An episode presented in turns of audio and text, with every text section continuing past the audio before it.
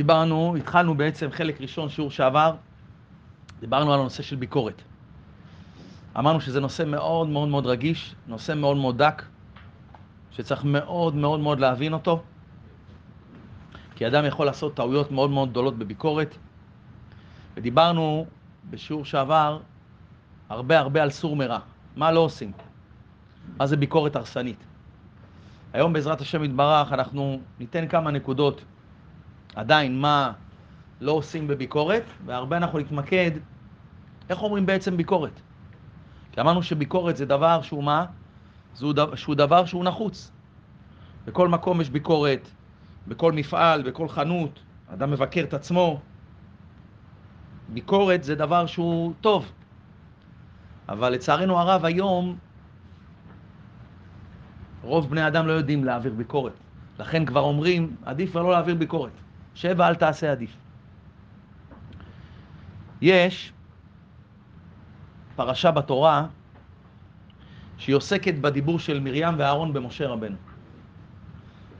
יש שם לימוד עצום לחיים, וממש זה, אתה רואה כמה התורה היא אמת לאמיתה, כמה אדם שמתבונן בתורה, הוא רואה את גדלות השם, וכמה מוסר השכל אנחנו יכולים ללמוד לענייננו. אתם תראו פה כמה הקדוש ברוך הוא הוא אין סוף, כמה הקדוש ברוך הוא הוא נותן לאדם דעת נכונה, והקדוש ברוך הוא משמש דוגמה הרבה פעמים בתורה. הקדוש ברוך הוא, האין סוף, הוא משמש לנו דוגמה איך להתנהג עם בני אדם. התורה אומרת שמרים ואהרון דיברו במשה, נכון? על אודות האישה הכושית אשר לקח. הקדוש ברוך הוא פונה אליהם, למשה, לאהרון ולמרים, בשביל מה? להסביר להם את הטעות. הם עשו טעות. מה הוא אומר להם? ויאמר שמעונה דברי, אם יהיה נביאכם, אדוני, במראה אליו אתוודה. לא כן עבדי משה, בכל ביתי נאמנו, פה אל פה אדבר בו. הקדוש ברוך הוא מסביר להם את הטעות שלהם, שמעונה דברי, מסביר להם את הטעות, ואז מה כתוב בפסוק אחרי זה? ואיחר אף אדוני בם וילך. הקדוש ברוך הוא גוער בהם, כועס עליהם, מרים נענשת, והיא מצטרעת כשלג. אם אתם מסתכלים בכתובים, לפני שהקדוש ברוך הוא גער בהם, לפני שהקדוש ברוך הוא כעס עליהם, לפני שהקדוש ברוך הוא נתן עונש למרים, מה כתוב? הוא הסביר להם, הוא אמר להם. עכשיו תשימו לב שהוא מסביר להם, לא כתוב שהוא כועס עליהם. הוא לא, הוא לא אמר להם בשום צורה של כעס. ולא רק שהוא לא אמר להם בשום צורה של כעס, הוא אמר להם את זה בנעימות. איך רואים את זה? אומרים המפרשים, מה אומר הקדוש ברוך הוא? ויאמר שמעו נא. מה זה נא? מה זה שמעו נא? מה זה המילה נא? אין נא, אלא לשון בקשה. בבקשה מכם. הקדוש ברוך הוא בא להוכיח את מרים ואת אהרון, מה הוא פונה אליהם? הוא אומר להם שמעו נא. מה אתה הקדוש ברוך הוא? אתה ריבון כל העולמים. אתה ריבונו של עולם צריך להגיד לבן אדם, נשמה טובה, מחילה מכבודך. עשית משהו לא כל כך טוב. הקדוש ברוך הוא, שמעונה. אומרים המפרשים, והרי הדברים קל וחומר. ומה אם מי שאמר והיה העולם דיבר בתחנונים, קל וחומר מה לבשר ודם. גם רש"י אומר את זה. אינה אלא לשון בקשה. רבי אליהו מזרחי, הפרשן הגדול של רש"י, מוסיף דברים, אני אקרא לכם אותם, דברים שאם הוא לא היה כותב אותם, אני לא יודע איך אפשר בכלל להגיד את הדבר הזה. ואף על פי שחרה בהם אף השם, וילך, הוא חרה, הוא כעס עליהם. הקדוש ברוך הוא כעס עליהם. מכל מקום אין נע, אלא לשון בקשה. ודיבר עמהם בנחת. למה? שאילו היו דבריו בכעס, לא היו דבריו נשמעים. הם לא מקשיבים לקדוש ברוך הוא. מה? הקדוש ברוך הוא בא להוכיח בן אדם. אומרים המפרשים, תשמע, אם הקדוש ברוך הוא לא היה מדבר בינה, בלשון בקשה, זה לא היה מתקבל בכלל. אנחנו רואים מפה מה? את חוסר התועלת בביקורת מתוך כעס. זה לא ביקורת שנאמרה לאדם רגיל. הקדוש ברוך הוא מדבר לאנשים שהם מה? שהם אבות האומה, מגדולי הנביאים. ואף על פי כן, מה רואים? שקדוש ברוך הוא פונה לאדם, כמו מה? מרים ואהרון, מה, תגיד להם מה שאתה צריך להגיד להם. מה, הם לא יקבלו את זה? מה, הם אנשים גדולים, הם צדיקים. הם לא היו מסוגלים לקבל ולהפנים את הביקורת. אפילו אם המבקר יהיה בורא עולם בכבודו ובעצמו, שאתה בא לבקר בן אדם, קל וחומר, קל וחומר את אשתך, תלמד מהקדוש ברוך הוא. קדוש ברוך הוא! אומרים הפרשנים, תשמע, אם הוא היה אומר להם בלשון כעס, למה, למה עשית ככה? למה עשית ככה? מה זה, מה דיברתם על משה רבנו? מה אתם מדברים עליו בכלל? אתה בא לי, למה הבית לא מסודר? למה לא החלטת לאכול? אין סיכוי שהאישה תקבל את זה בכלל. אם אתה מביע כעס, אתה לא אומר שהיא אמונה, אתה מביע כעס חס ושלום בביקורת, מה אתה מתפלא שאתה לא מצליח לשנות מה? לשנות את ההתנהגות כלפיך. ביקורת מתוך כעס, מתוך התפרצות, אפילו שאתה רוצה להעביר משהו, אתה רוצה שמה, שהבן זוג שלך מה, יפסיק להתנהג בצורה הזאת? תדע לך, לא רק שהביקורת לא תישמע, ההתפרצות שלך, היא גרמה לחסימת לב של אשתך. אם עוד היה סיכוי שאשתך תקשיב לך, ברגע שאתה אומר ביקורת, לא בשימונה, לא בלשון בקשה, תדע לך שמה, שהגבהת את קולך, באותו רגע שהגבהת את קולך ודיברת בצורה של כעס, באותו שנייה אשתך חסמה. היא עשתה חסימה. היא התמקדה עכשיו מה? בטון של הדיבור שלך. לא בתוכן שאתה ביקשת למסור, היא לא מקשיבה לך בכלל. אתם יודעים, עשו סקר על זה, מחקר. רוב מה שבני האדם מקשיבים שאתה מדבר איתם, זה לא מה שאתה מדבר, זה איך אתה מדבר. הם לא מקשיבים בכלל, הם לא בכלל יודעים מה אמרת. 70% מזה הם בכלל לא יודעים מה דיברת. הם רק שומעים מה? את הנחת שלך. איך אמרת את זה? איך דיברת? לכן תדע לך, אפילו שהצדק איתך, ואתה צודק, אשתך התנהגה בצורה לא יפה. אשתך עשתה טעות נוראית. תדע לך, באותו רגע שדיברת בלשון של כעס, חסמת. באותו רגע שדיברת בצורה לא נכונה, בלא שימונה, אומר הקדוש ברוך הוא, שימונה. השם יתברך. אם השם לא היה מדבר למה? למרים ואהרון בצורה כזאת, הם לא מקבלים. מה? מרים ואהרון, כן. קל וחומר אנחנו. לכן, אדם צריך לדעת שביקורת, יש ביקורת בונה. ביקורת בונה זה להשיג מה התוצאה החיובית, תוצאה נכונה. כל אדם יש לו מנגון, מנגנוני הגנה, אמרנו את זה כבר, הסברנו את זה. הם נועדו לשמור על הכבוד העצמי שלו. התקפות, השפלות, אותו מנגנון פועל הגנה כנגד ביקורת. כשאתה בא לתת לאשתך ביקורת, תדע לך אפילו שהיא נכונה וצודקת, שימונה. שימונה. לשון בקשה. תלמד מהקדוש ברוך הוא, תיזכר בהשם יתברך. הקדוש ברוך הוא עושה את זה מה? בלשון של מה? של תחנונים. אנחנו צריכים קודם כל מה להוריד? את המנגונים של מה? את המנגנון הזה של ההגנה, של האישה. בשביל שתוכל לקבל מה? את התוכחה מה? בצורה נכונה, בצורה טובה. לכן צריך לדעת איך מבקרים. איך מבקרים? איך אדם מבקר את הבן זוג? איך אדם מדבר עם האישה? איך אדם רוצה להעביר מסר? הרי בלי ביקורת גם אי אפשר, זה לא נכון. אי אפשר בלי להעיר הערה. אי אפשר בלי, כי רוצים לתקן את הבית. אני עושה עכשיו טעויות. הגברת עושה טעויות. אנחנו רוצים מה? לתקן. אם שותפים עושים טעויות בעסק, אתה תראה מה ההפסדים של מה? 10, 20, 30 אלף שקל בחודש. תגיד, שמע, אני לא מעיר הערות. אני לא עובר ביקורת לשותף שלי. אין בעיה. אתה מוריד 20 אלף, הוא מוריד 20 אלף, נראה עד כמה העסק הזה, מה יוצלח. אי אפשר בלי ביקורת. אבל צריך לדעת איך עושים את זה. בגלל שרוב בני האדם לא יודעים לעשות את זה, ואנחנו לא יודעים לעשות את זה בכלל, לכן הבית שלך נהרס.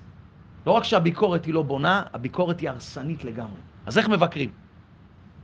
כשאדם רוצה לבקר את אשתו, כשאדם רוצה להעיר באלף לאשתו, הוא צריך לתכנן נכון את הביקורת. לא רק שהיא תיאמר, אלא היא תישמע, זה העניין. אני לא רוצה רק לומר את הביקורת, אני רוצה שמה? שהיא תישמע בצד השני. הביקורת לא נועדה לתקוף את המעשה שהוא כבר נעשה. זה טעות של כולנו. אתה בא ותוקף את המעשה שכבר עשו. כבר הפסידו 20 אלף שקל. כבר עשו את הטעות. כבר הגברת עשתה טעות, האישה כבר עשתה את הטעות, הבעל עשה את הטעות. לא מבקרים עכשיו את מה שהיה, אלא מה עושים? מבטיחים עכשיו שזה לא יקרה עוד פעם. הביטחון היחסי הזה שהדבר לא ישנה, הוא טמון איפה? באפשרות שאתה תיכנס ללב של אשתך. רק זה ככה. בשביל שהיא תפתח מודעות לדבר הלא טוב שהיא עשתה, וזה יבהיר לה עד כמה הפעולה שהיא עשתה היא פעולה לא נכונה, אני צריך להיכנס לאיפה? לחדור ללב שלה. תזכרו את זה תמיד. הרי התוצאה שאתה רוצה זה תוצאה של שינוי. אתה רוצה תוצאה של שינוי, שאלה איך עושים אותה. איך עושים אותה? חודרים ללב של הבן אדם השני. כל הזמן תזכרו את זה.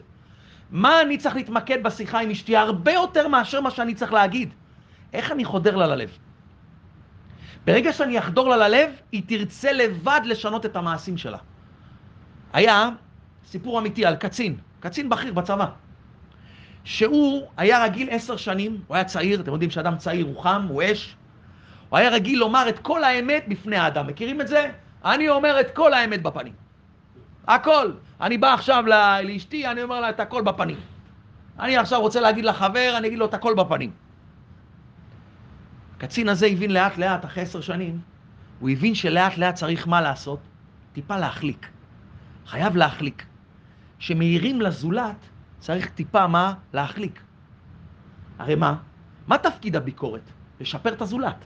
מה המטרה שלך עכשיו בבית שאתה מעיר לאשתך? על זה שהיא צועקת, על זה שהיא מדברת לא יפה, על זה שהיא עושה טעויות בחינוך ילדים. מה המטרה שלך?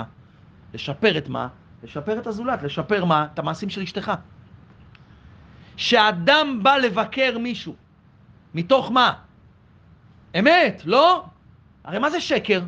מה זה נקרא שקר? שקר זה דבר שהוא לא תואם למציאות, נכון? זה לא רק זה, זה גם דבר שלילי. אם אני אומר לשני דבר שהוא אמיתי, אבל הוא שלילי, זה שקר הכי גדול. שימו לב למה שאני אומר. אתה אומר את כל האמת. מה, אני אומר את האמת? מה זה אמת? מה זה נקרא שאמת? כל דבר שהוא שלילי. שקר זה נקרא כל דבר שהוא מה? שהוא שלילי. שאתה מציע את הטענות שלך, בשביל מה? בצורה שהיא מה? תקדם, תשפר, זה דברי אמת. אמת זה לא רק דבר שהוא תואם למציאות, אלא מה כל דבר חיובי. שאני עושה ריכוך לפני זה, קיים סיכוי מה באשתי? שהיא תקשיב לי. היא תהיה מוכנה לשנות מה את ההתנהגות שלה. סימן שאם אני בא להגיד לאשתי את כל האמת עכשיו בפנים, זה השקר הכי גדול בעולם. כי שקר, מה זה שקר? שקר זה דבר שלילי. אם אני אומר אמת ויוצא מזה שלילי, אז זה לא אמת, זה שקר הכי גדול בעולם. אבל אם אני מה? אם אני מרכך את זה, זה דברי אמת. אם אני מחליק את זה, אם אני יודע איך לבקר, אם אני יודע מה לעשות, באותו שנייה זה האמת. אנשים חושבים שאה לומר את האמת, אני אגיד את האמת בפנים, אתה ככה ואתה ככה ואת ככה ואת ככה. שמע טובה, זה השקר הכי גדול בעולם. כי נעשה מזה דבר מה? שלילי. לכן אדם צריך לדעת, הדבר הכי חשוב שאדם בא להעיר לאשתו, זה המשפט הפותח. זה איך אתה מתחיל. המשפט הזה יקבע איך יישמע על ידי בן הזוג, איך אשתך תקשיב. השלה הקדוש אומר, אל תוכח לץ פן ישנאיך, הוכח לחכם ויאבקה. כותב השלה דבר נפלא, שאדם בא לבקר אדם, אל תוכח לץ, אל תגיד לו אתה לץ. את כזאת, ואת לא עושה, ואת ככה, ואת גם ככה לא עושה את זה, וגם פה לא עשית, ולא הכנת לי את זה, ופה עם הילד ככה עשית. אל תוכח לץ. מה, מה אותו שנייה יקרה לו? ישנאיך. כשאתה מוכיח את אשתך לץ, אתה אומר לאדם לץ, הוא ישנאיך. אתה גורם לו מה? שהוא ישנא אותך. ממילא מה? היא לא מקשיבה לך בכלל. מה אתה צריך להגיד לו? אתה נותן לאשתך מחמאה. אתה נותן לאשתך כמה דברים טובים. את חכמה.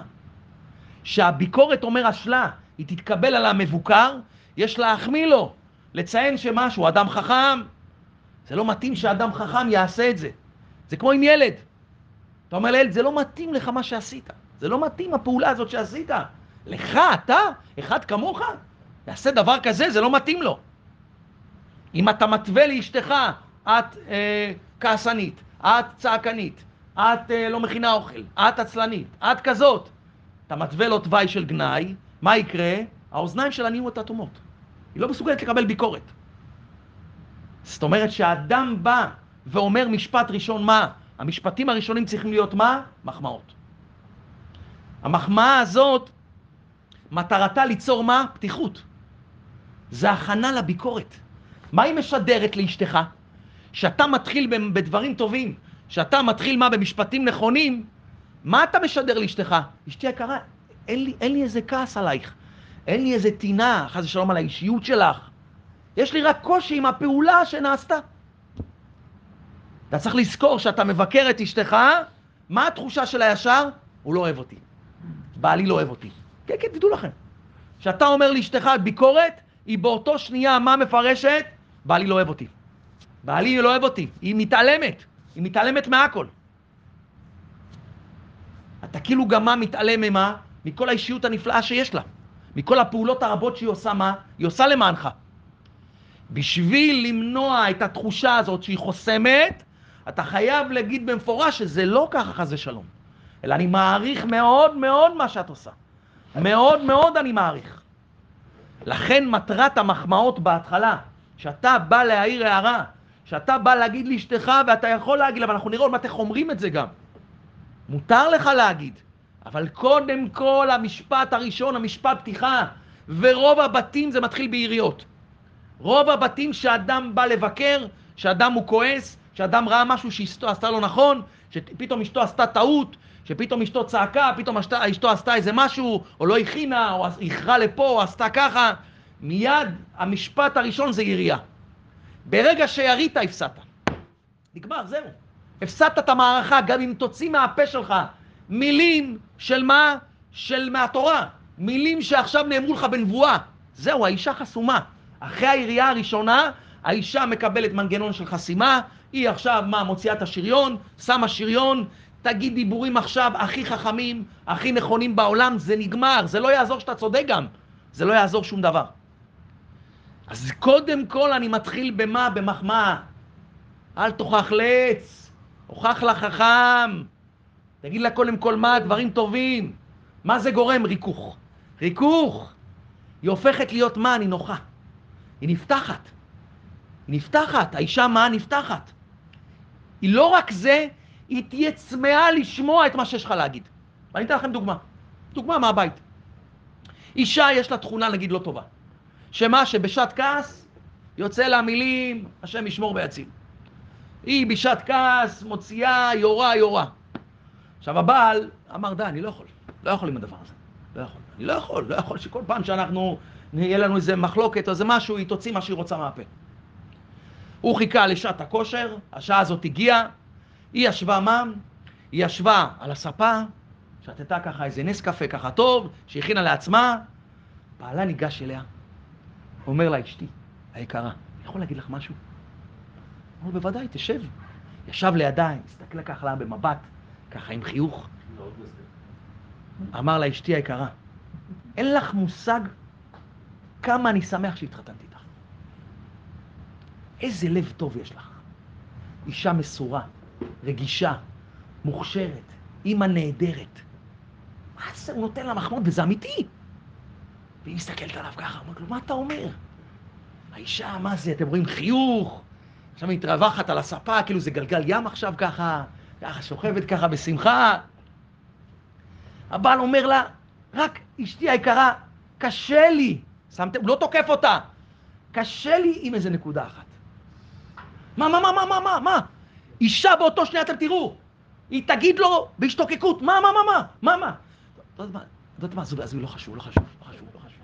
אתה יודעת, בדיעבד, עזוב, סתם אמרתי, איש, נשמה טובה, זהו, לא, לא רוצה להגיד שום דבר. מה? עכשיו אתה אומר לי, עזבי, עזבי, עזבי, עכשיו זה שעה טובה, עזבי, נגיד מחר. עכשיו אתה אומר לי, תשימו לב מה יצרת אצל מי שאתה הולך לבקר אותו.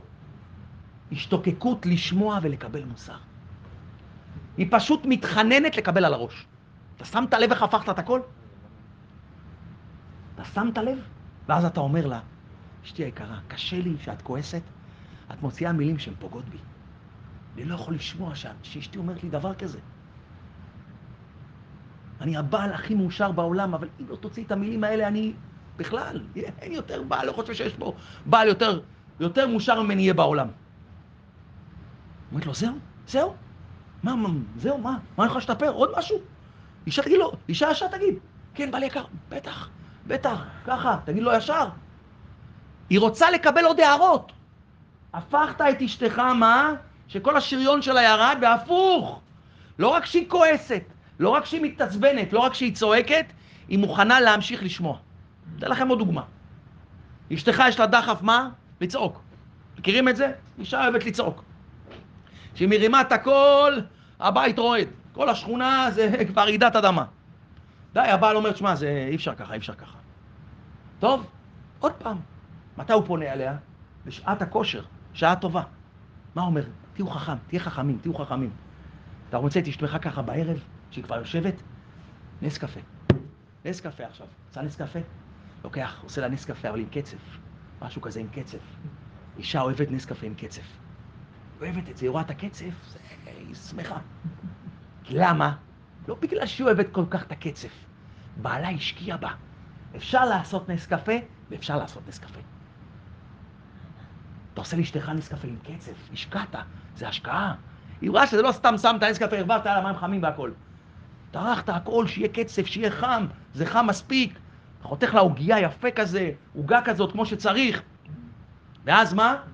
הוא ניגש אליה. אשתי היקרה, אני רוצה להגיד לך משהו מאוד חשוב שרציתי להגיד לך הרבה זמן. מה? מה אתה רוצה להגיד לי? תדעי לך, אני חשבתי על זה כל היום. לא יודע מה זכיתי, הקדוש ברוך הוא נתן לי אותך. באמת, אני אומר לך את זה באמת. אני לא, אני לא מאמין. באמת. השתבח שמולד בורא עולם. אישה, היא שמחה, היא מבסוטית. מה זה? והוא נותן לה מחמאות. לא יודעת כמה אני אוהב אותך, כמה את יקרה לי, כמה הבית מסודר, אני בא הביתה. איזה בעל בא הביתה, יש לו אוכל מוכן. בחיים שלא ראיתי דבר כזה. שנת 2023, יש עדיין דברים כאלה? זה היה בזמן רבקה בטח, יצחק ורבקה. איזה בית יש דבר כזה? סדר, ניקיון, אתה נותן לה. כל מיני מחמאות. ואז מה? אשתך מה? הנס קפה נהיה נמס, וגם היא נהייתה נמס אגב, בסופו של דבר. ואז מה? הוא אומר לה, דבר אחד קשה לי. דבר אחד קטן. באמת, תדעי לך, מה זה, אם הייתי חולה, מה, מה, מה, מה צריך, מה צריך לשנות, מה צריך לעשות? אמרתי, אם את יכולה, כשאת צועקת, רק תצעקי בלחש. רק תצעקי בלחש. אם את יכולה. מה היא אומרת לו ישר? אתה צודק. נגמר.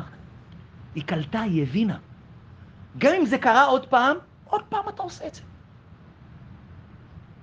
אישה, תדעו לכם, אישה טובה עושה רצון בעלה. אישה טובה עושה את רצון בעלה רק אם אתה אומר לה אישה טובה. אישה טובה עושה רצון בעלה. מתי אישה עושה רצון בעלה שהיא טובה? אבל אם אתה אומר לאשתך שהיא לא טובה, היא לא תעשה את רצון בעלה. אישה טובה, ככה אומרים חז"ל. אישה שהיא טובה, שאתה אומר שהיא טובה. טבע האישה, הקדוש ברוך הוא ברא את זה, חקק את זה בבריאה. והוא ימשול בך, אתה מושל באשתך. מה זה אתה מושל באשתך? ברגשות שלה.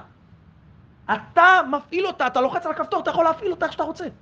הקדוש ברוך הוא נתן לך כזה מהכוח. רק תפעיל אותה נכון. תפעיל אותה נכון, אתה תהיה מלך.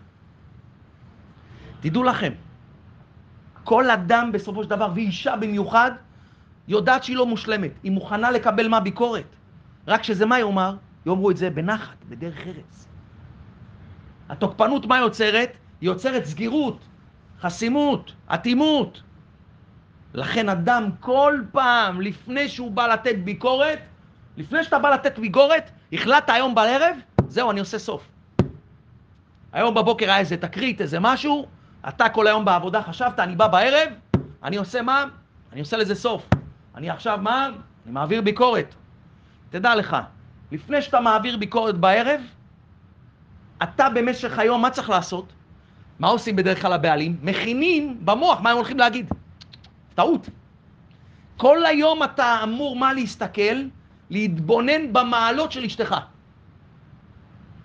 אם אתה כל היום תתבונן במעלות שלה, נכון, היא עשתה טעות. נכון, היא עשתה משהו לא נכון. נכון, היא עשתה משהו באמת שהוא גרוע. בסדר, אבל זה אחד, שתיים. אבל יש 80 דברים שהיא עשתה טוב. אתה כל היום לא מכין מה? את התותחים. זה הטעות אצלנו. אנחנו, לא מספיק שאנחנו צברנו, הולכים לעבודה, אתה מכין, כל היום אתה מבשל את זה, ואתה מבשל את מה? את התותחים. אתה בא הביתה, מה קורה? זה מתפוצץ. הפוך! אדם צריך להיות חכם. התבוננות במעלת אשתך, מה היא תגרום לך? קודם כל היא תוריד את עוצמת הביקורת. אתה תראה שאתה תבוא בלילה, עוצמת הביקורת, היא תהיה כבר לא עם RPG, היא תהיה כבר עם רובה צעצוע. כבר של מים כזה, של פורים. וגם, תדע לך, אם לא ירית בהתחלה, אחרי זה שאתה תעיר לאשתך, זה כבר לא יהיה מתוך זלזול. כי בדרך כלל אדם שהוא מעיר לאשתו בהתחלה ולא עושה את הדברים האלה, זה הכל מתוך זלזול. תבדקו את עצמכם. איך שאתה מעיר לאשתך, איזה זלזול אתה מזלזל בה, ואתה מעיר דברים נכונים. היא עשתה טעות עם אמא שלך, היא עשתה טעות עם הילד, נכון. אבל תדע לך, תראה איך אתה מדבר את הדיבורים האלה. זוכרים, אמרנו מה? שבוע שלם היה שיעורי בית. מה לעשות? רק דברים טובים. בלי מה? רק מחמאות. אמרנו בלי ביקורת. זוכרים? לומר רק מחמאות. שבוע שלם מחמאות. שמאל דוחה, ימין מקרבת. אמרנו ארבע מחמאות, ביקורת אחת. אמרנו בשביל שאדם יכניס את זה לאמצע, מה הוא צריך לעשות שבוע שלם? רק מחמאות, הוא לא מעיר לאשתו. ואז הוא יכול לחזור לאמצע. מה השיעורי בית עכשיו? תעשו את זה בבית, אני לא צוחק. אתה עכשיו נמצא באוטובוס, ברכבת, אתה נמצא עכשיו במקום שקט לפני שאתה הולך הביתה, קח דף, אתה ואשתך, דף ועט, תרשום עשר מעלות שיש לאשתך. תרשום למעלה, שיר המעלות לאשתי, שיר המעלות לאשתי. המעלות. שיר המעלות, יש שיר המעלות של דוד המלך, אתה תרשום שיר למעלות. זה הכותרת לעשרת הדברים, עשרת הדיברות. אתם יודעים, היה רב אחד, זה סיפור ידוע, שהוא הלך עם תלמידים שלו ברחוב. פתאום הם עברו ליד מה? נבלה. נבלה של כלב. אתה יודע איזה ריח? תלמידים עם האף, איזה ריח, איזה ריח, מה זה, למה לא מפנים את זה, איזה ריח. רואים את הרב שמח, שמח. וואלה, מה אתם? אתם, אתם יודעים איזה שיניים לבנות יש ללבנה הזאת? מה? אתם יודעים איזה שיניים, תראו איזה שיניים יפות יש לה, לנבלה הזאת. אה, מה הרב רצה פה? הרב לימד אותם יסוד גדול. לראות את החסרונות בשני, את החולשות, זה הדבר הכי קל בעולם. בוא נראה אותך מוצא את היתרונות. שהרב ראה שמה שהתלמידים, מה מתמקדים בחיסרון? מיד מה הוא רצה ללמד אותם? תראו את שיניה, איזה שיניים יש לה לנבלה הזאת. לכן אדם רושם את המעלות של אשתו, לוקח דף, רושם. היא אף פעם לא בישלה לך אשתך? אשתי אלופת העולם בבישול, בטח, מה זה? יכולה לפתוח מסעדה, כל אחד יודע את זה פה. תכתוב את זה. מאכילה אותי אוכל נפלא 20 שנה כבר. תאכל אוכל בחוץ, כמה עולה כל יום? 70 שקל, 60 שקל? תכפיל את זה, בוא נראה אותך כמה הוצאות יש לך בחודש. מה, היא אף פעם לא מנקה את הבית? לא עושה ספונג'ה, לא מנקה את הבית? תרשום את זה גם. מנקה לי את הבית, סטרילי, 20 שנה. ילדים, ללדת, זה פיקוח נפש או לא? פיקוח נפש בלידה. כמה ילדים יש לך? שש, שבע, שמונה, תשע? היא תשע פעמים הסתכנה בשבילי פיקוח נפש. תרשום את זה. אשתי שמונה פעמים נכנסה לסכנת נפשות בשבילי. סכנת נפשות. לוקחת את הילדים לגנים ומחזירה. מה, זה לא הסעות, זה לא כסף? מכבסת, מגהצת, כל הדברים. תכתוב את כל הדברים הטובים של אשתך. תכתוב את זה, תקפל את זה, שים בארנק. בארנק, נצח נצחים. לפני שאתה בא להגיד ביקורת, באת לראות היום בלילה, באת לראות, מהבוקר באת לראות. אמרת היום בלילה זהו, יריות. כל היום אתה מעביר מה? את המעלות של אשתך. בדרך, באוטובוס, ברכבת, איפה שאתה נוסע, אתה מסתכל במעלות. אתה מעיין בהן, עושה רש"י, תוספות עליהם, עושה את כל הדברים עליהם. עכשיו אני מבטיח לך שאתה תיכנס בבית, ברוב המקרים אחרי שאתה תעשה את כל הדברים האלה, הביקורת היא תהיה מזערית מאוד, וגם אם היא תהיה, היא תהיה בעוצמה של כבוד. בן הזוג יקבל את הדברים באהבה, וזה לא רק שיפריד ביניכם, זה הפוך. דווקא הביקורת הנכונה הזאת, הפוך, היא תעצים את הזוגיות ביניכם. שימו לב אנשים שרבים ואחרי זה מתפייסים, הם נהיים החברים הכי טובים. אתה מכיר את זה? אתה שכן שהיה לך איתו הכי בלאגן, ובסוף השלמת איתו, פתאום נהייתם החברים הכי טובים. אם אדם עושה את זה, זה כבר לא ביקורת. זה לא ביקורת כבר, זה משהו בונה. זה לא ביקורת הרסנית, זה ביקורת בונה. אתם יודעים, אפילו בתורה יש התייחסות לביקורת שאדם מדבר לאבא שלו, או לרבו. אפילו אבא שרב וטעה, יכולים לטעות, לא מלאכי השרת. מה נפסק בהלכה? שאם אדם ראה את אבא שלו טועה, עובר עבירה, מה הוא צריך להגיד לו? לצעוק עליו? מה הוא צריך להגיד לו? אבא, מחילה, אה, למדנו בהלכה, למדנו בתורה, כך וכך. לשון שאלה גם. אבא, לא, לא למדנו ככה, ב, ב, אני זוכר, למדנו איתך, מה בזה. או רבו, צריך להגיד לו, רבנו לימדתנו ככה וככה. אסור לו להגיד לו בצורה מתריסה, בצורה מזלזלת. תראו מה זה. תחשוב שאשתך היא הרב. איך אתה מדבר לרב? איך אתה מדבר עכשיו, מה, לאנשים אחרים? לפחות את זה. איך הגמרא אומרת? שאדם יהיה לו מה? מורה בשר ודם, מורה שמיים כמורה בשר ודם? הלוואי שאדם מפחד מהשוטר, מפחד מהקדוש ברוך הוא כמו שהוא מפחד מהשוטר. הלוואי שתדבר לאשתך כמו שאתה מדבר לרב שלך, כמו שאתה מדבר לרב בבית הכנסת, כמו שאתה מדבר מה? לאיזה מישהו, איזה שכן. כי אתה לא מדבר שם איך שאתה רוצה, או במכולת, או בכל דבר ציבורי, מקום ציבורי. לכן תדעו לכם, אומרים חז"ל, בשלושה דברים ניכר האדם, בכוסו, בכיסו ובכעסו. איכות האדם, תדעו לכם, איכות האדם לא נמדדת שהוא יושב על כיסא נוח ושותה קפה. מתי אתה נמדד? מתי אתה נמדד בעבודת השם שלך? מתי זה מגיע לידי ביטוי, הפחיתות או מעלת האדם? במצבי לחץ. במצבי לחץ. שאשתך עכשיו הלחיצה אותך, שעכשיו היא עצבנה אותך, שהילדים עצבנו אותך, שאתה כולך עכשיו מה? כולך עכשיו מלא מרירות וכעס. אתה באותו שנייה עוצר את עצמך. באותו שנייה אתה יודע שמה, עכשיו מה? אני מעצב את עצמי. עכשיו אני מה? עכשיו אני בונה את עצמי. עכשיו אני מה? נהיה אדם איכותי. זה הגדולה של האדם. והגדולה הזאת נמדדת הכי הרבה בבית של האדם. בבית שלך. בבית שלך אתה, הקדוש ברוך הוא בוחן אותך, ואתה נמדד עובד השם לפי הבית שלך. כשאדם יגיע לשמיים, לא יבדקו אותו בחוץ מה הוא עשה. זה יגידו לו נשמה טובה, זה הכל כלפי חוץ. אבל יראו לו פתאום בן אדם שני, פתאום יראו לו תמונה וסרט, איך הוא יתנהג בבית. יגידו לו, תשמע, רגע, מה זה? זה לא אותו בן אדם, אנחנו לא מבינים. רגע, זה אתה או זה אתה? זה אתה. כי פה אתה נמדד באמת. אדם בבית שלו בונה את עצמו באמת. לכן אדם צריך לדעת. כשאני בא להעביר ביקורת, זה קודם כל צריך לדעת איך עושים את זה. איך אני נותן מחמאות, איך אני בא, לא נותן לאשתי חס ושלום איזו הרגשה שאני לא אוהב אותה, איזו הרגשה שאני בא להעביר על האישיות שלה איזה משהו. הפוך, אני אוהב אותך. אני אוהב אותך, אין כמוך, אשתי היקרה. הפוך. וגם אני לא יורה ישר, אלא מה? אני כל היום מבשל מה? לא מבשל את התקיפה שלי. אני מבשל את כל הדברים הטובים שיש להגיד לי על אשתי. אני כותב את כל הדברים, ויש לי את זה בארנק, כל הזמן מולי. אם אדם ירשום כל פעם, כל פעם הוא יגיע ל-50, 60, 100 דברים שאשתו, אין סוף, כמה דברים אישה עושה בשביל הבעל. עוד דבר אדם צריך לדעת, שאתה בא לבקר, שאתה בא חזה שלום לעשות מריבה, האם יש לי בכלל את הזכות לריב איתה? או אין לי אפילו נקודות זכות, עדיף שאני אשתוק. בואו תלמדו ממי? מיעקב אבינו. יעקב אבינו מה מלמד אותנו?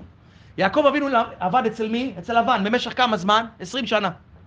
14 שנים מתוכם מה הוא עבד? בשביל רחל ולאה. שש שנים נוספות הוא עשה מה? לפרנסתו. הוא מה עשה? היה רועה צאן לבן. בתקופה הזאת אומרים חז"ל שלבן רימה אותו עשרת מונים. שיעקב ראה שמה? שלבן, פניו, לא כתמול שלשום, הוא החליט לעשות מעשה, הוא אסף את הנשים שלו, את ילדיו, את כל רכושו, ומה? ברח. ואז מה? יעקב אבינו ברח, ולבן מה? לבן רודף אחריו ומשיג אותו בהר הגלעד. ואז כשהם נפגשו, מה לבן עושה? לבן תוקף את יעקב. אומר לו, מה זה? איך ברחת? גנבת את לבבי, גנבת את בנותיי כשבועות חרב, גנבת מה? את הפסלונים שלי, של העבודה זרה? מה יעקב אבינו אומר לו? אומר לו, בוא, בוא תמצא, בוא תחפש. בוא תחפש בכל האוהל, בוא תראה. שום דבר, בוא תראה, אין לי שום דבר. לבן, בודק מה? בודק את האוהל, בודק או את האוהל הזה, את האוהל הזה, ממשש אחרי כל החפצים, מצא, לא מצא. באותו שלב יעקב אבינו אומר את התורה, וייחר ליעקב וירב בלבן. מה זה וירב? ריב. יעקב בא לעשות מריבה עם לבן. השפלה כזאת, בעוד עשרים שנה, שומה עובד עליו אין סוף, מה הייתם אומרים עכשיו היה צריך לעשות יעקב? להיכנס בו. גם עכשיו אתה מעליב אותי, גם עכשיו אתה אומר עליי דברים שאני גנב, שאני ככה. עשרים שנה שיקרת עליי.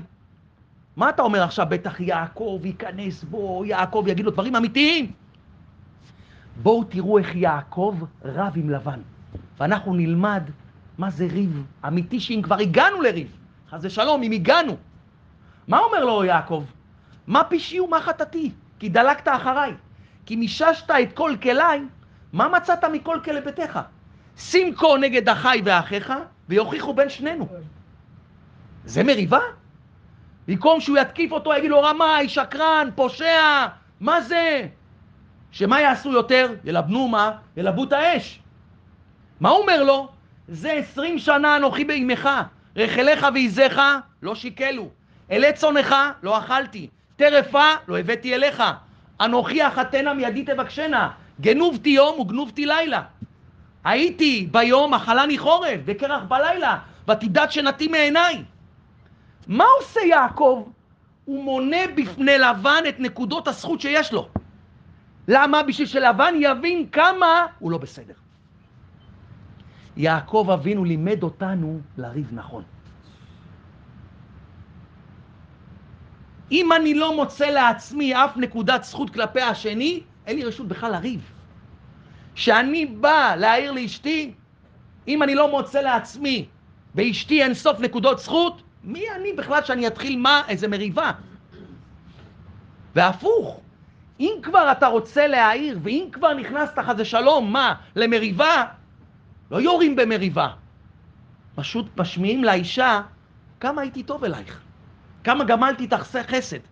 ואז ממילא מה היא מבינה? כמה היא לא בסדר. אשתי היקרה, ביקשתי ממני להביך מהמכולת, הבאתי מהמכולת. אשתי, באותו יום ביקשתי ממני לבוא איתך, באתי איתך. פה תיקנתי את זה. פה ברוך השם קניתי לך את זה. פה אני מחמיא לך. פה אני מראה לך שאני אוהב אותך. אשתי קשה לי עם הנקודה הזאת. זה משהו אחר לגמרי. כשאתה מראה לאדם השני כמה היית איתו בסדר, השותף בא ואומר לך, אתה ככה ואתה ככה ואתה ככה, פתאום אתה פורס בפניו, שמע טובה, בוא אני אראה לך 30 דברים שהייתי איתך בסדר. מה זה גורם לאדם שמסתכל על זה? הוא בהלם. הוא רוצה עכשיו מה להתחבות. הוא אומר, איך אני יכול בכלל לריב עם האדם הזה? לא שמתי לב שיש 30 פרטים שהוא עשה איתי בסדר. אם כבר מגיעים לריב, אם כבר בבית מגיעים לנקודה כזאת, לא רבים, יעקב לא רב עם לבן. הוא פשוט הראה לו כמה דברים טובים הוא עשה. ממילא לבן הבין כמה הוא לא בסדר. לפעמים אדם אם כבר מגיע עם האישה למצב כזה, תראה לה את כל הנקודות הטובות שאתה עשית. ממילא אשתך, האדם הוא מטובו. אמרנו, אישה רוצה לעשות את רצון בעלה. יהודי יש לו רחמנות. אישה מיד מה תגיד? בוא'נה, תראה את בעלי, כמה דברים הוא עשה. נכון, הוא צודק בנקודה הזאת. זהו, לא צריך יותר לדבר מזה. לא צריך להגיד מה היא עשתה, וללבות את זה, ועכשיו להעלות את זה, ועוד פעם להזכיר לה, את כזאת ואת כזאת. לא! אמרת לה את הכל בלי להגיד לה שום דבר. ולכן, תדעו לכם גם, אם כבר חס ושלום, חס ושלום, אדם נכנס למריבה בבית, אם התחיל מריבה בבית חס ושלום, יש כמה כללים שחייב לשמור עליהם, שזה כללי ברזל. קודם כל, וזה כלל ברזל בבית, שאם הכלל הזה נפרץ, הבית הזה הוא בהתמוטטות. לשמור על פה נקי. זה הדבר הכי חשוב בבית. הכי חשוב. ברגע שנפרץ הפה, ברגע שאישה אומרת לבעלה מה שהיא רוצה, ברגע שבעל מעליב את אשתו איך שהוא רוצה, הבית הזה גמור. זה רק ימשיך וימשיך וימשיך וימשיך. כלל ברזל, גם אם התחיל מריבה, גם אם התחיל עכשיו איזה משהו ביניכם, כלל ברזל, לעולם אתה לא אומר מילים לא יפות לאשתך. למריבה יש קו אדום, אסור לחצות אותו. תדעו לכם, באותו שנייה שאדם דיבר לא יפה לאשתו, יש ירידה עצומה בזוגיות, שלא רק ירידה, היא משאירה צלקות. אישה לעולם לא תשכח את זה. תשמעו למה שאני הולך להגיד לכם עכשיו. כל זמן שהמילה לא יצאה מפיך, אתה המלך. הוצאת את המילה, הפכת להיות העבד של אותה מילה. תזכרו את זה כל הזמן. כל זמן שהמילה לא יצאה מהפה שלי, אני מלך. אני מלך. אני בשעת מריבה לא הוצאתי מילה לא טובה, אני מלך. אבל אם הוצאת את המילה הלא טובה לאשתך, יש מילים, השם ישמור ויציל שאדם לפעמים יכול להגיד. תדע לך, באותו שנייה נפלת להיות עבד. אם בלמת את עצמך, אתה השליט. יש לך כבוד של מלך. ברגע ששחררת את הרסן מהפה, תדע לך, אתה הולך להיות עבד של מה? של המילים האלה. פה אתה צריך כבר לפייס, להתנצל, לא התכוונתי, לא הבנת אותי נכון. תדעו לכם, זה לא מועיל. אני אומר לכם, זה כבר לא מועיל. לא הוצאת את המילה, אתה מלך. הוצאת, אתה עבד. גם אם היא הרגיזה אותך, גם אם אתה עכשיו כולך אש. מה תגיד לה? תגיד לה, אשתי היקרה, תדעי לך, אני מאוד מאוכזב ממך. אני מצפה ליחס אחר. תסתובב ותלך. ואם צריך, תצא מהבית. עדיף.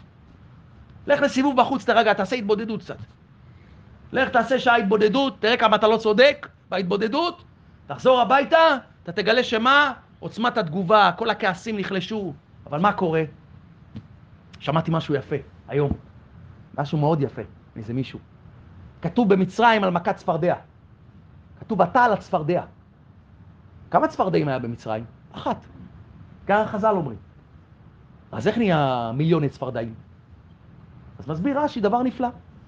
באו המצרים, ראו את הצפרדע הזאת, לקחו מוט, נבוטה, איך שנקרא, ובום, נתנו מכה לצפרדע.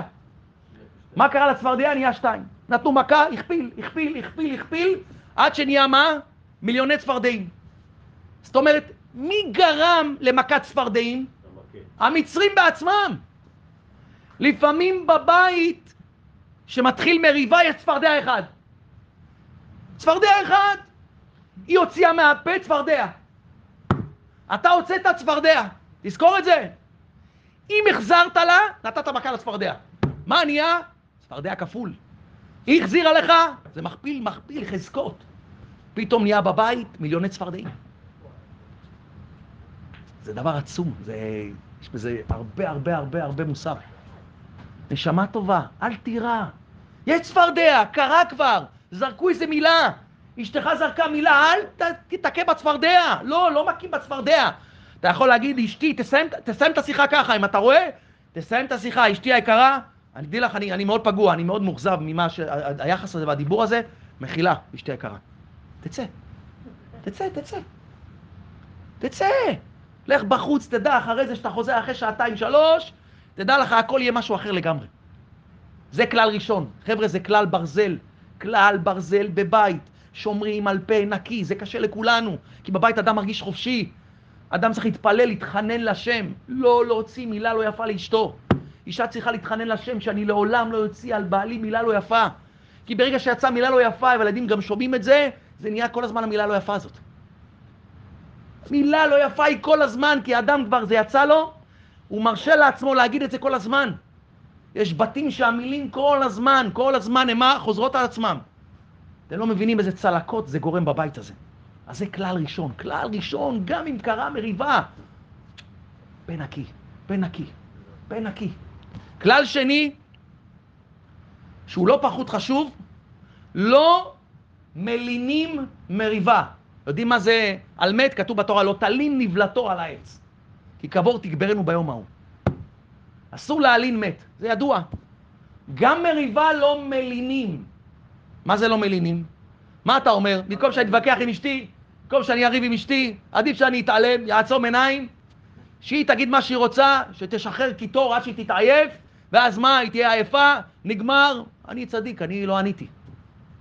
תדע לך, אתה לא ענית ואתה החמרת את הבעיה. כי אתה לא רוצה להתמודד עם הבעיה. אם אתה חושב ששתקת וזה נגמר, אתה טעית. ההפך הוא הנכון. גם אם למחרת קמה והכל הסתדר והיא חייכה גם, תדע לך שהצטבר אצלה משקע. יש אצלה מטען שהוא לא מפורק. עוד קטטה כזאת, עוד התעלמות, מה יוצרת? עוד מטען, עוד מטען, מטענים, מטען צד, מוקשים, טילי קרקע. פתאום יום אחד זה יצא, אבל מה, וואה וואה, בפצצת אטום. לכן אדם, חובה על האדם לסיים את זה. אם קרה איזה ריב, לא הולכים לישון, אין דבר כזה, אין מציאות. אתה מרגיש שעכשיו עשר בלילה, 11 בלילה, אתה אומר עכשיו מתחיל מריבה, תשמע, זה הולך להיות פה עד אור הבוקר. אתה תהיה חכם, תוריד את האש. תדעו לכם, שאשתך, אתה מרגיש, באה לתקוף אותך, אתה ישר מה? ישר. ישר תתקוף בחזרה. אשתי יקרה, נשמה טובה, את יודעת כמה אני אוהב אותך. מה את רוצה? נס קפה. עכשיו אני אעשה לך נס קפה. איך תעשה נס קפה? קח, תן לה יד, חבק אותה אם צריך. מה אתה גורם לה? היא, היא יורדת, היא, היא, היא יכולה לצחוק פתאום. אתם מכירים? היא פתאום צוחקת כזה. אבל היא עצבנית, אומרת לה, תשמע, אני צוחקת, אבל אני עצבנית עליך. ירד לעצבים כבר, זהו, ירד, ירד. שבי, שבי, שבי, עכשיו אני אעשה בסדר, מבין אותך, את צודקת, עוד מעט תצעקי, חכי רגע. תעשה לה קפה, תעשה לה משהו, תעבור כמה זמן, היא רואה אותך שאתה חייכן, תן לה כמה החמאות, אשתי אין כמוך, אל תגיד, אל תגיד את הדברים האלה, אני יודעת שאתה, תמשיך להגיד לה, אל תפחד. מה שהיא אומרת לך, אל תגיד, זה תגיד, תגיד, תגיד, תגיד, אני רוצה לשמוע. ואתה לך לשחק אותה, מה אתה עכשיו אומר, מה אתה, אני עצבנית עליך, אל תגיד. תגיד לה, אשתי אין כמוך, אין כמוך בעולם. טעיתי כבר, תגיד לה, טעיתי, את צודקת, טעיתי, מה קרה, טעיתי, צודקת. תעבירי, מה כל הזמן אנחנו צריכים לריב? הכל בסדר. תרגיע, תרגיע. מה עשית? הורדת את המריבה, זהו, נגמר. היא תשתה משהו, אחרי זה אפשר להגיע לפתרון. אחרי זה תעלה את הבעיה. מה עשיתי, אשתי יקרה? איחרתי? את צודקת. תתקשרי אליי מחר, את תזכירי לי, תעזרי לי שאני אגיע בזמן, אני מבטיח לך שאני מגיע בזמן. פתרנו את הבעיה, אשתי היקרה. לא צריך לריב בשביל זה. העוצמה תירגע. חייב לסיים את זה. אתם לא יודעים כמה זה נכון, כי בעל שחושב שהוא שותק, הוא לא צודק. היא יורה ואתה שותק, לא טוב. אתה תירה בחזרה, אבל לא תירה ביריות של להכות בצפרדע. הפוך, לנסות מה? לחסל את הצפרדע הזאת. תתן ישר כמה מחמאות. ישר תבוא, תחזיק לה את היד. שתהיה לה, את כועסת, לא צריך, הכל בסדר. יודעת שאני מבוטח, יודעת שזה לא היה נכון. אתה לא מכיר, אתה לא מבין מה קורה, באותו שנייה יורד לה כל האוויר, כל האוויר. זה כלל שני. כלל שלישי, חבר'ה, זה כלל מאוד חשוב, לעולם מריבות לא מוציאים מהבית. כלל ברזל. את המריבות משאירים בבית. לא מספרים להורים, לא מספרים למשפחה, לא מספרים לחברים, לא מספרים לכלום. מקסימום יכולים לספר לרב. זהו. מישהו שאתה מתייעץ איתו, מקסימום הבעל יכול להתייעץ עם איזה מישהו. זהו, רק הוא. מישהו שאתה יודע שהוא נותן לך פתרונות והוא עוזר לך בשלום בית, רב בדרך כלל, מישהו שאתה יודע שאפשר לסמוך עליו. ההורים לעולם לא אמורים לדעת מהריבים, כי הם אף פעם לא היו ניטרלים, אין דבר כזה.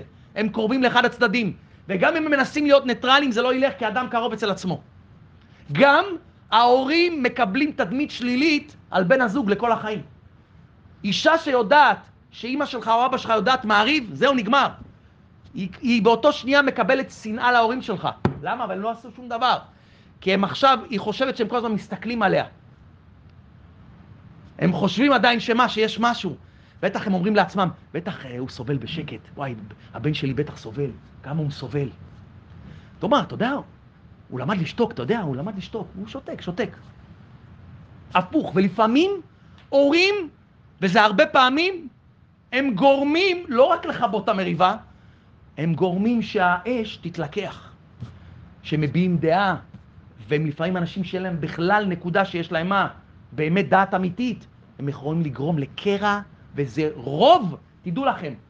אמר לי פעם מישהו, שהוא ברבנות, אמר לי, הרבה הרבה מהגירושים זה בגלל הורים. שבוע הבא אנחנו, יהיה לנו שיעור מיוחד על התערבות של הורים בנישואים. שיעור מלא על התערבות של הורים, כמה זה גרוע וכמה היום רוב האנשים שמתגרשים, תדעו לכם, זה בגלל הורים. לכן זה כלל ברזל. לעולם אף אחד לא אמור לדעת על המריבה שלכם, לא חברים, לא קרובי משפחה, לא אבא ואימא, לא אחים ואחיות, לא אף אחד. הכל זה בבית שלנו. זה כלל שלישי.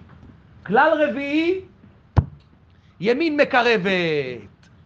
כלל רביעי, ימין מקרבת. מה זה ימין מקרבת? סיימת את המריבה? התותחים נדמו, נכון? הכל טוב ויפה? עכשיו זה ימין מקרבת. לא מסיימים את המריבה ככה. תמיד תהיה חכם. גם אם קרה מריבה וויכוח וכבר מה, בסדר, הכל נדם. לא הולכים לישון באווירה כזאת, אה, אמצע פרווה כזה. לא, לא, לא, לא. אשתי, רוצה להגיד לך משהו. לעולם אני לא אחליף אותך באף אישה אחרת. לא משנה מה יקרה. ותדעי לך שאני מרגיש הפוך. שעכשיו שאנחנו קצת התווכחנו, ועשינו את זה גם בצורה נכונה, בצורה חכמה, תדעי לך שאני מרגיש עכשיו שאני אוהב אותך עוד יותר. אני מרגיש שהקשר בינינו נהיה יותר חזק. אין כמוך בעולם. ואם אדם חכם, וזה לא בשעת לילה נגיד, הוא על הדרך שהוא בא מהבית, הוא גם קונה איזה משהו טעים ומביא לאישה. אתה לא מבין כמה הדרך הנכונה, המחשבה הנכונה, המילים הנכונות, התקשורת הנכונה, היא בונה את כל הבית. אתה לא מבין כמה, כמה זה, הדבר הזה, הוא כזה נכון. אני אגיד משהו אחרון, שהוא בעצם מסכם לנו את השתי שיעורים האלה, הוא יבנה לנו ככה איזו הסתכלות נכונה על ביקורת בכלל. תדעו לכם, אתם צריכים לדעת, שחיי נישואים עם בעל ביקורתי, זה לא קל בכלל. האישה מאוד סובלת, מאוד סובלת. הביקורת בבית יוצרת מתח גלוי וסמוי. אישה כל הזמן חוששת, לפני כל פעולה שהיא עושה, היא מפחדת מבעלה. מה תהיה התגובה של בעלי? אתם לא מבינים מה זה ביקורת, כמה היא הרסנית. לא סתם חז"ל אמרו עדיף, לא יודעים אם בדור שלנו יש מישהו שיכול להוכיח, רבי עקיבא, לא יודעים אם בדורנו מישהו יכול להוכיח בכלל. אישה יכולה להתהלך שנים בבית והיא כל הזמן בפחד. היא כל הזמן במחשבה ותחכום, לפני שבעלי יגיד משהו, אני לא רוצה שהוא יגיב, רגע, איך הוא יגיד את זה? מה אני אגיד לו? איזה, בעוצ... איזה עוצמה הוא יגיד? תדעו לכם שזה קורה בעל ביקורתי עוד פעם ועוד פעם, והוא לא מבקר בצורה נכונה, והוא לא עושה את זה בצורה חכמה ובצורה שלמדנו, תדעו לכם, האישה מרגישה שאין לה חופש בבית. החיים שלה נהיים מתוחים. היא כל הזמן מה? יש לה משהו שהוא כל הזמן גורם לה להתפרקות, לפריצת מחסומים, האישה הזאת נהיית עצבנית. וזה גם גורם מה? על כל הדברים הטובים בבית, לזוז הצידה. הבית הזה יהיה הרסני. הבית הזה זה יהיה כל שנייה גיהנום להיות בבית הזה. אתם צריכים לדעת שבני זוג הם שונים. אשתך היא שונה, ושוני הוא לא חיסרון. נתנו על זה שיעור שלם, ששוני זה לא חיסרון. החיסרון באשתך זה היתרון שלך. וגם אם יש חיסרון באשתך, ויש חיסרון גם בך. החובה שלך זה לא לאלץ אותו להשתנות ולתקן את החסרון שלו. הבנייה האמיתית והיותר נכונה זה איך אני חי עם זה. הביקורת, מה היא גורמת? אתה רוצה דרך קלה. מה לעשות? להעיר לבן הזוג, ומה? לשנות אותו. אבל כולם יודעים שמה? שזה הוכח בוודאות שהדרך הזאת מה? היא לא יעילה. היא לא יעילה בכלל. לכן אדם, זה החוכמה, איך אני חי עם החסרונות האלה. איך עם החסרונות האלה, הפוך, אני בונה את הבית, כי בדרך כלל החסרונות של האישה זה דברים שהם בונים את הבעל. ובדרך כלל אתה משלים את זה. יש שותפים, יש אחד יותר פעיל, יש אחד יותר מה? פחות פעיל. יש אחד שיותר מתעסק בלהביא עבודה, ויש אחד שיותר מה עובד. אחד שיודע לעשות את העבודה בפועל. אם כל אחד יגיד על השני, תשמע, בואנה, אתה לא עושה כלום, אתה לא, לא עובד. ההוא יגיד לו, אתה לא מביא בכלל עבודה. אז השותפות הזאת לא תצליח. אבל אם כל אחד יבין, שמע, אני, יש לי ידיים טובות. לשותף שלי יש פה. פה וידיים, אנחנו נעשה מיליונים. אז החיסרון בשותף שלי, אני לא אנסה לעשות אותו גם עובד, כי אם כן, מי יהיה פה? מי יהיה פה פה? ואם אני את הפה אהפוך מה? את העובד הזה לפה, אז מי יעבוד? אנשים לא מבינים שהחיסרון בזולת, שוני, חייב להיות שוני. ולא משנים חוש, שוני, וגם תדעו לכם, אני אגיד לכם, מגלה לכם סוד, רוב הפעמים זה לא מצליח בכלל, לשנות את השוני, את החיסרון הזה. אבל אם אדם כבר מוצא לעצמו לנכון להעיר לאשתו, צריך לעשות את זה רק לפי הכללים שלמדנו. רק במצבים הכרחיים, לא כל הזמן. לא דבר שהוא כל הזמן יהיה. וזה מתוך שאשתך תראה שאתה אוהב אותה, שאתה רוצה בטובתה, שאתה לא מאיר לה כי אתה מרגיש יותר טוב ממנה, אלא זה משהו, אשתי יקרה, שאנחנו רוצים לבנות ביחד. לכן לפעמים אתה אומר את זה בקול רם, ביחד. טעינו במה שעשינו. קנינו את הדבר הזה, לא היינו צריך לקנות. אתה לא קנית, זה היא קנתה. תגיד, קנינו, בקול רם. אנחנו שתינו עשינו. בואו נראה איך אנחנו מפה, עכשיו מה? אנחנו לא עושים את הטעות הזאת. אני אקרא לכם מה שאומרים חז"ל במסכת תענית, ותיקחו את זה לכל החיים, ובבית תיקחו את זה במיוחד. הגמרא אומרת, לעולם יהיה אדם רך כקנה, ואל יהיה קשה כארז. שהארז, כיוון שנשבה בו רוח, ארז הוא קשה. אם נשבה בו רוח, מה קורה לו? מיד עוקרתו, היא עוקרת אותו והופכת אותו על פניו. אבל הקנה, כל רוחות שבעולם באות ונושבות בו, מה קורה לקנה? לא מזיזות אותו ממקומו, אלא הוא הולך ובא. הולך ובא. נגמר הרוחות, אומרת הגמרא, עמד הקנה במקומו. מה אנחנו לומדים מפה? בדרך כלל, כפיפות וניצחון הם תרתי דה סתרי. אם אני מתכופף, אז אני לא מנצח. רגע, זה סותר אחד את השני. מכל מקום אומרים חז"ל, לפעמים אתה מוצא שדווקא כוח ההתכופפות הוא משמש מה? לכוח הניצחון. הקנה, זה שהוא התכופף, הוא ניצח בסוף. תנועת ההתכופפות לא, היא לא תנועה של חיסרון כוח, אלא דווקא להפך. היא תנועה של מה? של עדיפות כוח. לכן כוח, ההתכופפות של הקנה, מה הוא משמש? תקיפות. תקיפות. הארז הוא קשה, אני אהיה קשה עכשיו. רוח באה או קרתו, אבל הקנה הוא רך. זה ייקח אדם בבית. זה הבעל. לעולם אדם יהיה רך כקנה. תהיה רך כקנה בבית. תהיה רך כקנה, תתכופף. תתכופף. הגמרא אומרת, איתתה גוצה, הגמרא אומרת, אשתך גוצה, נמוכה, גחים לה, תתכופף אליה. ככה הגמרא אומרת, מה הכוונה? אשתך נמוכה, מה זה? אשתך, יש לה דברים של העולם הזה. יש לה דברים שמה מוכין דקטנות. מה אתה צריך לעלות? למעלה? כתוב עלה בכבש, הוא פנה לסובב. אתה עולה, אל תעלה למעלה, אשתך למטה, תפנה לסובב. איפה אשתך? איפה אשתי? היא פה למעלה איתי בכבש או לא? לא, לא, היא תישאר למטה. חזרת בתשובה, עלית למעלה. אשתך בלי כיסוי ראש, עושה מה שהיא רוצה, אתה עיקר צדיק, בסדר, מה נעשה? התרתן אישה כזאת, נחיה ככה עד 120. עלית בכבש, לא פנית לסובב. אבל אם אתה פן, פונה לסובב, אני יורד למטה. אני לא עולה למעלה, אני לא בורח לה. אני מוריד. היא תתחגוצה גחין לה, תתכופף.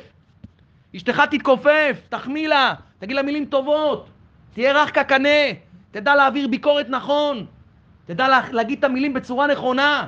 תדע איך להרגיע בבית המצב, אתה הבעל, אתה השמש, אתה המאיר. ממך מצפים להוביל את הבית. הובלת הבית זה מוחין דגדלות. אישה לפעמים יש לה מוחין דקטנות. אל תיפול למוחין דקטנות שלה. תוביל את הבית במוחין דגדלות. תהיה רך כקנה, תרגיע את הבית. אישה לפעמים רבה עם הילדות, זה קרה עם זה, מה אתה עושה? אתה, תרגיע את הבית, תרגיע, תרגיע, תרגיע את הבית, תרגיע, רך כקנה.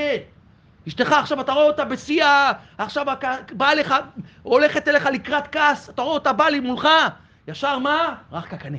התכופפות, תתכופף, תתכופף אתה קנה. אתה קנה, אתה חזק. אבל אם תהיה ארז, אני ארז. אני אביא ביקורת לאשתי, אני אגיד לה את האמת בפנים, אני אגיד לה כל מה שאני חושב עליה. הוקרתו, הנישואים האלה הוקרתו.